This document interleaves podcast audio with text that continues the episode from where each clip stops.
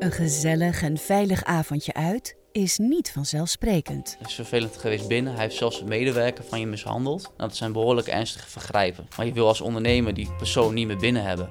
Want in het uitgaansleven doen zich ook incidenten voor. Maar het initiatief is van de ondernemer. Die bepaalt wie wel en niet naar binnen kan. En bepaalt ook of iemand eruit gezet moet worden. Want onder invloed van drank, drugs of een combinatie ervan plegen sommige horecabezoekers delicten en veroorzaken steeds weer overlast.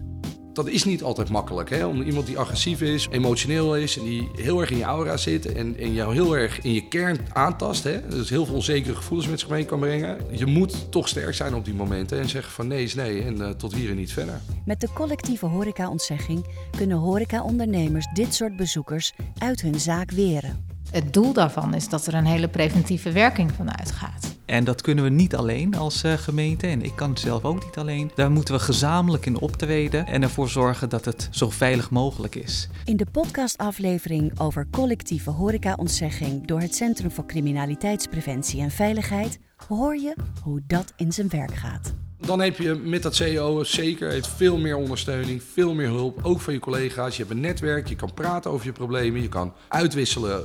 CCV de podcast, want veiligheid maken we samen.